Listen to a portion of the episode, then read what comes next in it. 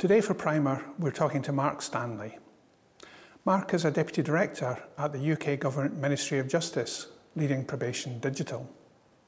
I met Mark 10 years ago at the Government Digital Service, and I've been privileged to work with him and learn from him at several departments since then. We had a slogan at the Government Digital Service Trust Users Delivery. And we talk today about how these three concepts are at the heart of Mark's approach to delivering government services. Here's your primer with Mark Stanley.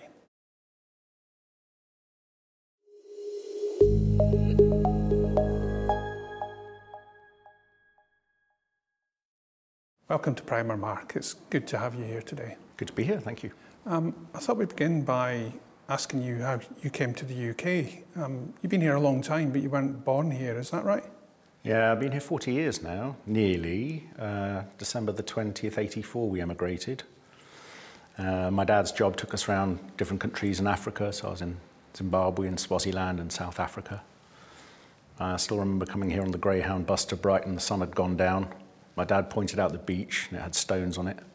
And the Grand Hotel was laying in the road because the IRA just tried to um, blow up the Tory Party conference. That was a, that was a, that was, that was a real intro to English uh, life and uh, a very, very English town, Brighton. Um, you studied law as an undergraduate, I think, and became yeah. a barrister. Kind of what, what attracted you to the law? I mean, I guess I'd seen different things in different countries which made me interested in systems of rules and how people applied them and why some people didn't and why some people fell foul of them. I was pretty interested in that. So uh, I chose to study law and then I got really interested in criminal barristering. I think it was the most human thing that I saw. I really wasn't interested in commercial law, but I went to a few courts as part of my training. I saw the Myra Hindley appeal case and I just saw humanity exposed and it was really fascinating. I mean, barristering, I did that for all of six months. I just couldn't make crime pay. Uh, all of my pals that survived at the bar had uh, dads that bankrolled them, and my dad said uh, he couldn't do that. So sadly, I quit that and uh, went into commercial law, where I lost my soul. Uh, I think it's fair to say, uh, before I saw something in government. So you joined Ministry of Justice, I think, in 2010. Yeah, is that's that, right. Is that right? Yeah, that's right. They, they had a digital role with a legal background, and I thought, well, I can do the legal background bit and blag the digital bit, and I kind of learned on the job. What, what sort of things were you doing then? Um, there was a thing called DirectGov, which was meant to be where government websites, and there were 700 at the time, so people couldn't find a thing. Yeah. DirectGov was a sort of precursor to gov.uk, and my job was to help Ministry of Justice content get there. Mm-hmm. So I, I guess I was a sort of content production manager. And how, how long were you doing that for? Gosh, I think about a year. But then I heard uh, a guy called Tom Loosemore mm-hmm. uh, advertising and speaking at a thing called AlphaGov, mm-hmm. which sounded really interesting. And it, it, was clear it was going to replace this thing called DirectGov. Right, okay. Uh, so it was building not far from here, actually. I came to listen to a talk. Um, and then I spoke to my boss at the Ministry of Justice and asked if I could climb on the AlphaGov bandwagon on a, on a kind of loan. Okay, so they were, they were looking for people from around government to join, is that the idea? They weren't. I kind of forced my way in. I was okay. really interested in it, and I think my boss saw it as the future as well, so he was quite keen to sponsor me. Uh, and I, I went over there as a, I don't know, they described me as a sort of minder in a way. I had some content talent working with me and for me. Yeah. And I was the kind of busy, as they put it, or the fuzz that kind of managed their work. Uh, and they allowed me to stay. I just kept staying. So I was, I was there for a couple of years. So MOJ uh, weren't looking to have you back during this? They, they were struggling with me being away that long, but I think they saw that MOJ was forging a good relationship with the government digital service, as was then emerging. Uh, I still remember a really interesting bit where we were converging some content on courts, and the permanent secretary got very excited about this and sent a note through my boss to meet me at uh, GDS. Mm-hmm. Uh, and I still remember my boss saying down the phone that I really ought not to convert it at, at volume loud enough for people four banks away to get. So that was probably a hot moment in terms of hands off our stuff.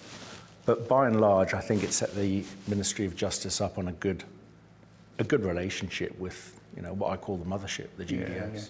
So AlphaGov, it became GDS. Is that is that right? Um, the Government Digital Service kind of almost came afterwards. It's almost a label that came after they decided on the product. So Tom Loosemore was there. Um, That's right. Mike Bracken. Yeah, Mike came in uh, a little later. I think he was he was the, the, the, guy that they saw as a good sort of front person for it, a good uh, CEO. Uh, Richard Pope, um, Jamie Arnold. Yeah. Uh, and basically, it was it was he who kind of taught me that probably my talent was best placed in the sort of delivery management area. So that's where I really started learning a proper digital skill. And we we met. Um, I think it was the tail end of 2013, where uh, you, Emily Webber, and Dave Mann, I think, in, interviewed me for a, right, some yeah. delivery management work at GDS. Um, and we worked on the service owner training, I think, in the early 2014. Um, I, I, remember we were talking about trust at one point, and I remember, I remember saying, well, trust has to be earned. And you, in your kind of uh, very typical way, said, I'm just going to stop you there, Mark. Trust can be given. Um, and that had quite a profound effect on me uh, since, really. Have you got any, any thoughts about that? Why, why should trust be given, or what does it mean to give trust? I mean, I guess I'm interested in the effect it had on you as well, but I, the effect it had on me was here for the first time in my career was a place where people who came through the, work, through the door to work there were trusted. That was the default position. You could lose trust, but it was given. And it was quite the reverse of everywhere where I'd worked before where you had to earn it. And what it made me think about was how different a place it felt. It made it feel as if you were not swimming in water anymore, but swimming in air. It was easy to get stuff done. Mm. There was this sort of tacit approval for things. People would talk very openly in an almost sort of European way. There was, there was no kind of politics or issue. People would just discuss stuff. And I put it down to the fact that people who walked through those double doors were trusted if they were um, part of the GDS team. And that's why I still hold with it. I mean, I've got to say, I've not worked anywhere since where it's given as well as that, but it's definitely a culture I'm big on. Um, and it's actually quite hard for people to understand what you mean unless they've kind of felt that. So I think it's beholden on leaders to show the way. Yeah. I guess, I guess my experience has been similar to yours before then, where I've worked in very top down organizations mm. and distrust is kind of the, the default, really. Mm. And it's very empowering to be trusted, uh, both as an individual and as part of a team that's trusted. And that's, you know, uh, empowerment's essential for agile ways of working, isn't it? Absolutely is. Yeah. I mean, I, I remember having a brief given to me to make GDS operational. I had no idea how you'd even start with that. But a few meetings later, Jamie impressed on me that it was my, my job to sort that out. Mm. And it wasn't done in a, in, a, in a sort of, you know, good luck with that, mate. It was, it was really, no, you've got this. And I think helping people understand that they've got that makes them step up, makes them learn how to do it. And it was just very exciting. I mean, I've, I've got to say the high pace there and the focus on delivery just worked very nicely with that high trust yeah, yeah. atmosphere. Uh, and as I said, I think I'm trying very hard in every place I've worked to make sure that that's the culture that we have because you can just do so much. Was it at GDS you also discovered the idea of user user centricity? Oh yeah, absolutely. I mean, I think its legacy is long. Uh, for the first time after leaving GDS, you'd hear people who weren't not attached to digital at all using the word user in corridors and speaking about the user. And I think for the first time I saw the importance of putting out stuff that people could actually use. So many things in government were done without that in mind previously. And we, we know how difficult they were for particularly frontline staff and the public to use.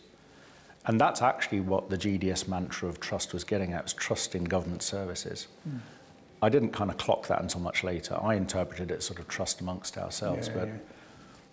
both are around making something that a team that works very fluidly can put out, be sure that the users who use it will be able to use it. Yeah. And that means a lot of contact with them, which was really interesting. Never seen that before. Yeah. So frontline staff are users, citizens are users, um, you might have businesses who are users. Mm. But these are all, um, it's important to consider all these types of users when you're developing government services, is that right? Yeah, it is. I mean, definitely is, uh, a focus for us definitely is frontline staff. There just aren't enough. And our job is to make things better for them so they can spend their professional time doing their job, not worrying about the tech they have to use.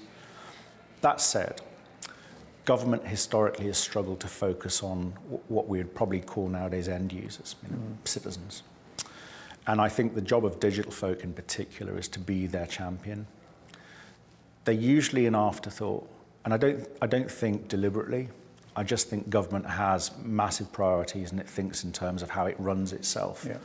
It very rarely has the time to sit down and think about people outside of itself. Is there a role then for leaders to get involved oh, 100%. in user-centred work? Yeah, absolutely, I think it is. I think the Chief Digital Information Officer in MOJ is somebody I speak to often about this, and I've, I've said to her, um, you're probably the last champion of the end user, the person out there in prison, the person on probation, the person who uses a court service. That's just because government doesn't have a huge amount of time to think about end users. It should, but it, it, doesn't. It prioritises its business, it's got a lot to get done, and it thinks of its staff rightly. But I think unless all of the leaders are pulling behind that, the CDIO has a really big function to play, and people working in digital particularly so. And I guess our job is to educate people. And recently, we had a really good example of a painful thing that went out with enough, without enough user testing. Mm. It was just a re-platform product, which the team thought would behave like the old thing, yeah. and it didn't and we hadn't done user research. And the operational frontline immediately said they had huge difficulty using it. It was just a reminder, really, a lesson we all know. But I think, I think it's crucial that leadership backs the amount of time it takes to do user research properly. Mm. And it's much better to take longer to put something out that works than rush something out that doesn't because you'll pay later yeah, um, yeah. exponentially more to get it to get it fixed. We worked together again in 2016 at Department for Business, where you were leading um, the digital apprenticeship service, particularly the digital delivery. Is that right? Yeah, that's right. It was a it was a brand new government service to marry a new levy on big employers, employers with more than uh, 50 staff members or paying a certain amount toward their HR bill, would have a certain amount of tax taken off them and put into a ring fenced area specifically for apprentices. So we had to build a service that allowed that. Mm-hmm. We had to integrate with Her Majesty, His Majesty's Revenue and Customs uh, tax system. And we had to really broker a three way relationship between people who wanted to do an apprenticeship, people who wanted to provide it, and people who wanted to assign people to it. Mm. Um, and we had kind of nine months to do it. Uh, so that was that was my first big digital service uh, after I left um, after I left GDS. Really. Yeah, yeah. And um, if I remember correctly, you were working quite closely with the policy people on the apprenticeship service as well. Yeah, I think the reason that worked so well is we had that kind of holy trinity working as one. We had operational people represented in the room. We had policy people representing the government's intent and delivery all in the same conversation. That's so crucial. That really is uh, the important thing to get right when you're doing government service delivery. Without one of those edges of the triangle missing, you, you have a lot of time and extra pain taken to get the thing right. Yeah.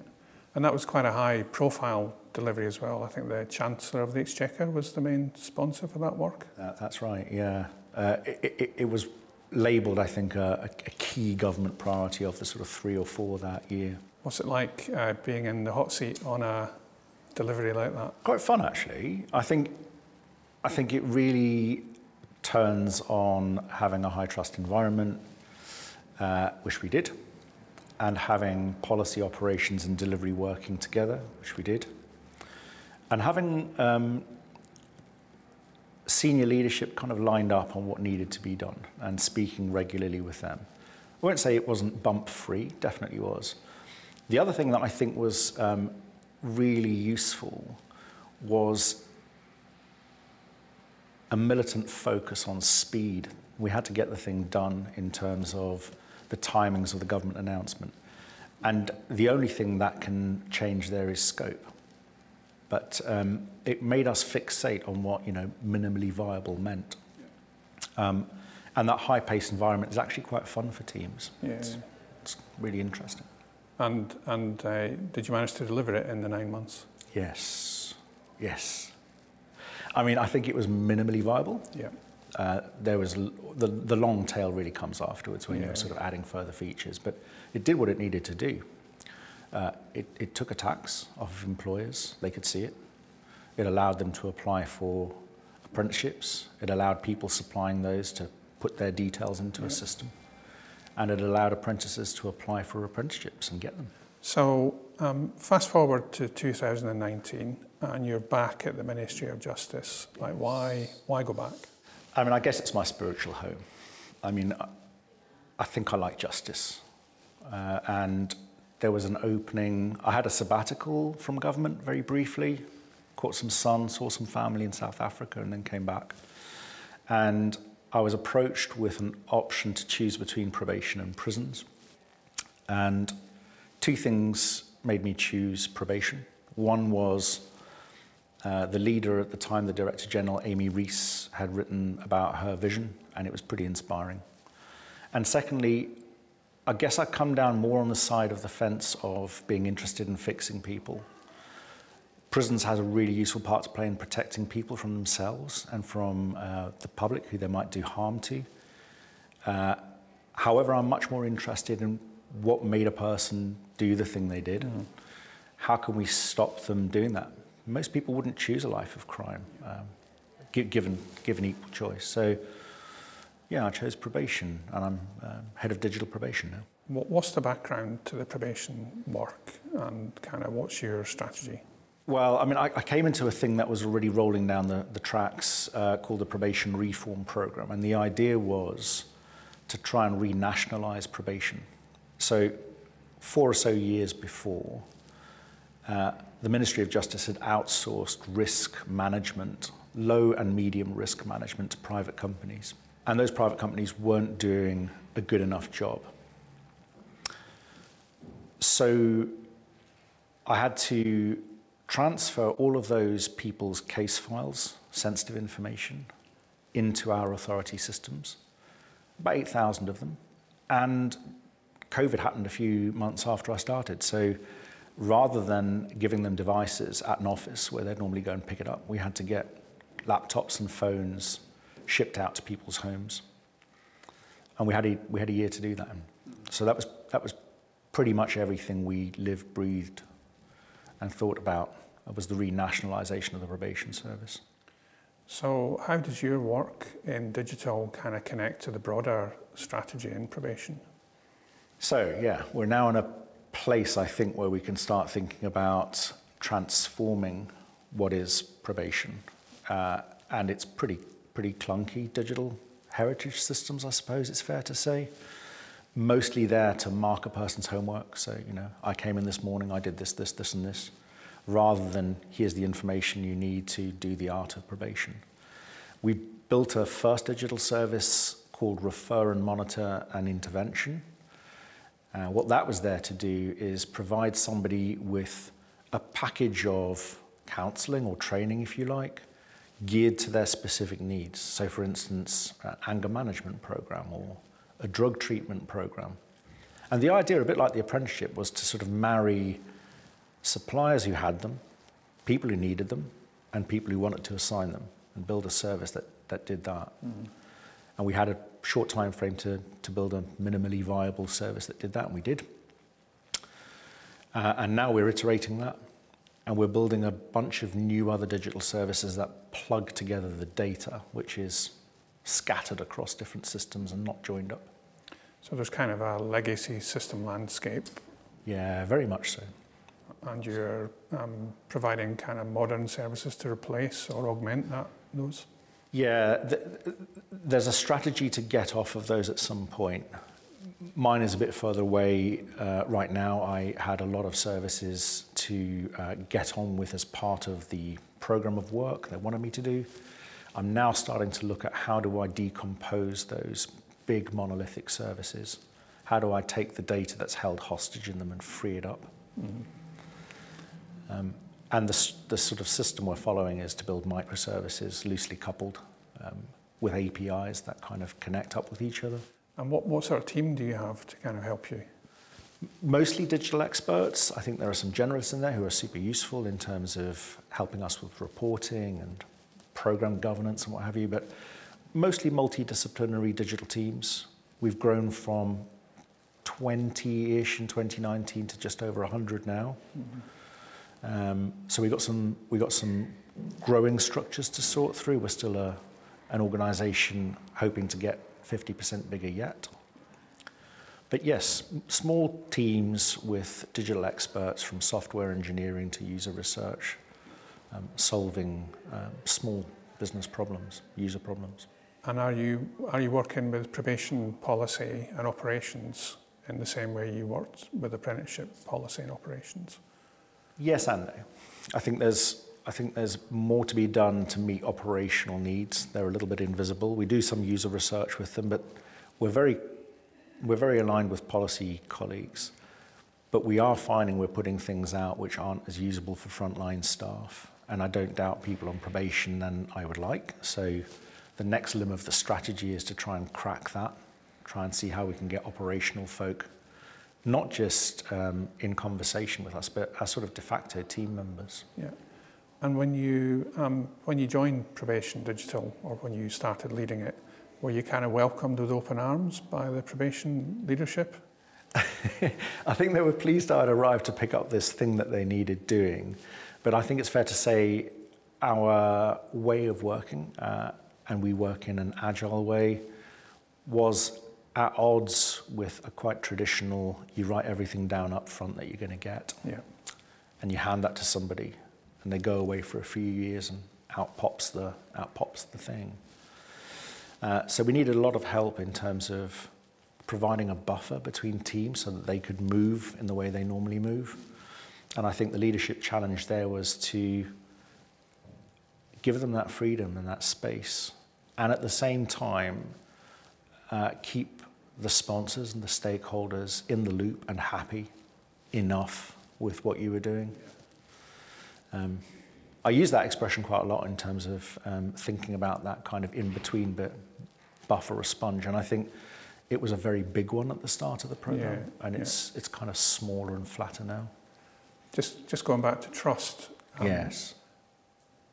Have you have you earned it? Do you think then, or have you been given it? I think I've earned it, and I think the only way you can get into a mode of giving it is to see others doing it and to work in a space where it's given. And it's working quite well in some areas where we've got, I guess, policy folk bought in and working with the team and seeing how the team works. They start to give the team their trust. They start to be, to be the best advocates for the, the work of the digital team. And it's blurring that line between them and us, that, that whole customer supply. I think that's crucial for yeah. digital leaders to break down. We are the business. Yeah, exactly. No point saying they the business and we the digital people. Yeah, you're not a you're not a supplier in that, in that right. sense, are you? We're just we just got digital skills, but we are the business. What's next then over the next kind of one, two, three years in probation for you? For me, it's really working out whether we're turning the dial in terms of the rates of reoffending. So I think it's fair to say globally there's a big problem. I was looking at the rates of reoffending across Australia and Canada and America, and they're high. The only country that's really cracked it is Norway.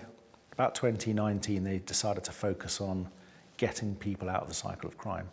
And they spent a lot of time and effort doing that. And they've got rates of reoffending. So that's when people have committed an offence and then commit another at around the 23% mark. Ours is around the 40 to 50% mark.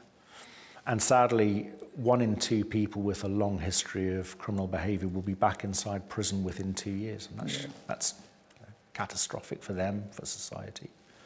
So I think the thing I'm going to do is slim my portfolio and focus on fewer things and do them better. And really, really get down and dirty with what's going to turn the dial uh, in terms of reducing recidivism, as they say, mm-hmm. people reoffending. It's, it's great to hear that connection with uh, the kind of organisational goals. You're not, you're not just kind of the IT folk supplying laptops to the organisation. You're, you're, um, you're really helping the organisation achieve those goals. I mean, that's really interesting. They, there's still some sort of language of IT being used as shorthand for data, digital, and technology. That's an awareness of how digital ways of working change what your business can do. And I think it's beholden on us uh, as leaders to kind of show that. A lot, a lot of people simply don't know what, what a good service could be, and they don't know what data freed up could do. So that's a really good point, and that's another area of focus, which is what could the world of probation look like? You know, could we have prisons without walls, for instance, for people on short sentences, where we can effectively monitor them in the community so effectively, you don't need to put them behind bars. Yeah. You know, they can probably keep a job, a partner, um, a family relationship, all those things which once gone, very, very hard to, to get back. Yeah. You mentioned the role of leadership uh, a few times. Have you had any inspirational leaders in the past kind of uh, 10 definitely. 12 years? Yeah, I th- th- there was one that I think you introduced me to called David L. Marquet when we were working at the Department for Education, and he was captain of a nuclear submarine, and he had a different way of leadership he wanted to try out, and he got permission from his superiors to try it out. And his worst performing boat became the best performing in the US Navy, and, and people were fascinated, so he wrote a book called Turn This Ship Around or Turn This Boat Around.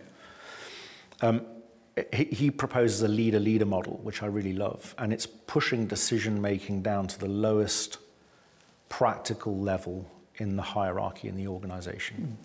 And I think his argument was that the guy that turns the screw on the nuclear missile silo, he knows more about that than anyone else on the boat, so kind of let him make a decision about turn, turning screws uh, on, on silos. And I think it's a culture I try to bed in in my digital teams, which is the, the team is the unit of delivery. Unless there's something catastrophically wrong, let that unit of delivery make decisions about yeah. what's best for the user, what's best for the product. So he's definitely one. Uh, Rachel Hope, another great government digital leader, she, she just had a dogged determination and a really good work ethic to get things done.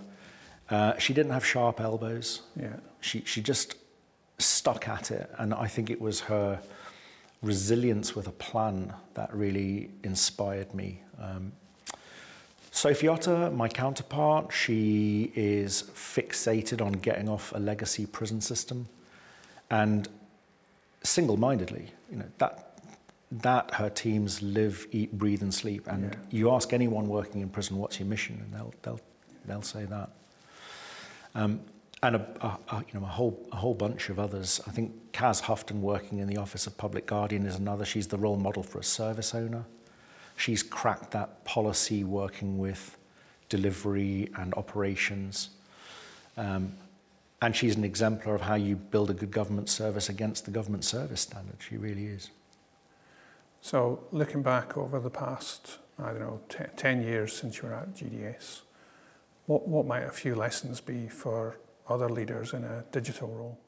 I mean, I think I can only say the ones that impacted on me the most. And I think trust is the first. Almost impossible to describe unless you've seen it happen. But try and give it. Try and work uh, on the basis that people are there to do their best. And if you can put them in a place where they're allowed to, they'll do magnificent things.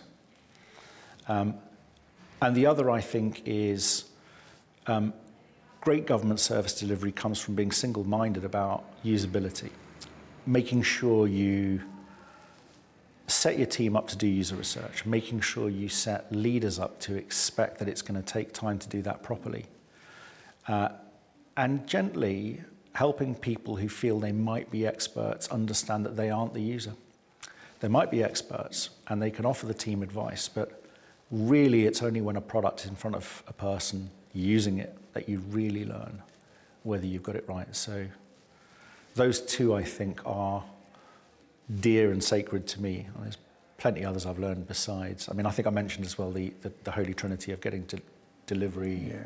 policy, and operations together. Is the strategy still delivery?